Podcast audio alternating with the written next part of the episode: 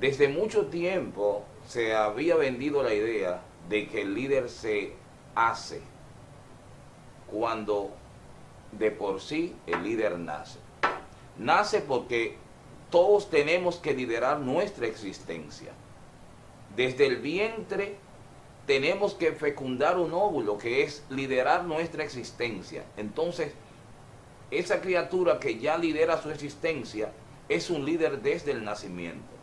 ¿Qué se requiere con ese líder? Reforzar esa, esa actitud, esa conducta que desde el vientre ha manifestado de liderazgo.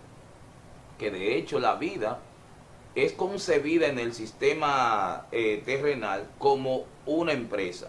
Existen dos tipos de empresas de acuerdo con el manual tributario de la República Dominicana y de cada uno de nuestros países, que son personas físicas y personas morales o jurídicas.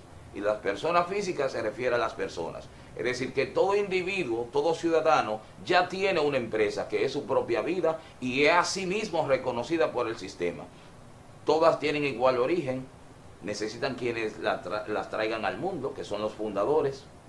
Nuestros padres fundaron, en el caso de la empresa Francisco Yuli, la fundó doña Juana y don Enrique.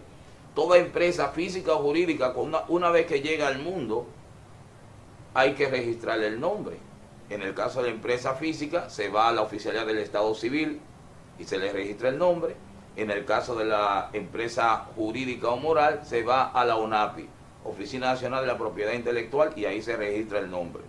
Ambas empresas, hasta que no están en capacidad de producir riqueza y pagar impuestos, porque los gobiernos se alimentan de las riquezas que generan las empresas, tanto persona física como persona jurídica. De ahí en los impuestos. Eh, se ve que un secreto maravilloso para ser exitoso en cualquier emprendimiento, desde la vida a cualquier emprendimiento que se hace ya eh, moral, de manera formal o informal, es cuando se hace lo que a uno le gusta cuando se responde a la vocación, al llamado.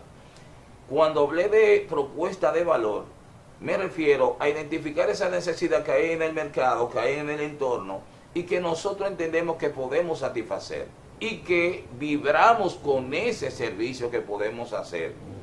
Cuando descubrimos esto, la persistencia, la perseverancia, el trabajo tesonero, todo esto nos acompaña de inmediato porque es que, es que cuando sentimos que estamos haciendo lo que nos gusta, aquello en lo que somos buenos, aquello que estaríamos dispuestos a hacer de manera gratuita, el éxito está garantizado porque más allá de las retribuciones físicas como el dinero, la fama, etcétera, la mayor satisfacción que sentimos es cumplir con nuestra misión de vida, de satisfacer necesidades. La mejor manera de cómo usted puede ser exitoso en la gerencia de su empresa moral, jurídica, sea pequeña, sea grande, todas las empresas, sin importar el tamaño, requieren igual, igual gerencia.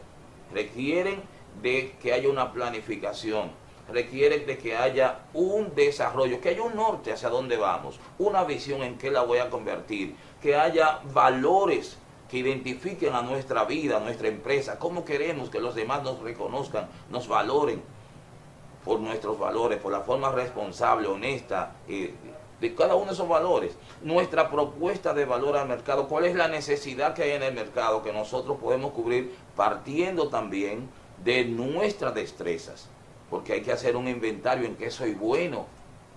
¿Cuál es ese talento que yo tengo? Es haciendo el café, es barriendo, es cocinando. Ese talento, ese don que el Padre que nos ha creado, nos ha regalado a todos, es un recurso, un recurso con el cual nosotros podemos ser felices si cumplimos con nuestra misión de vida que se llama servicio.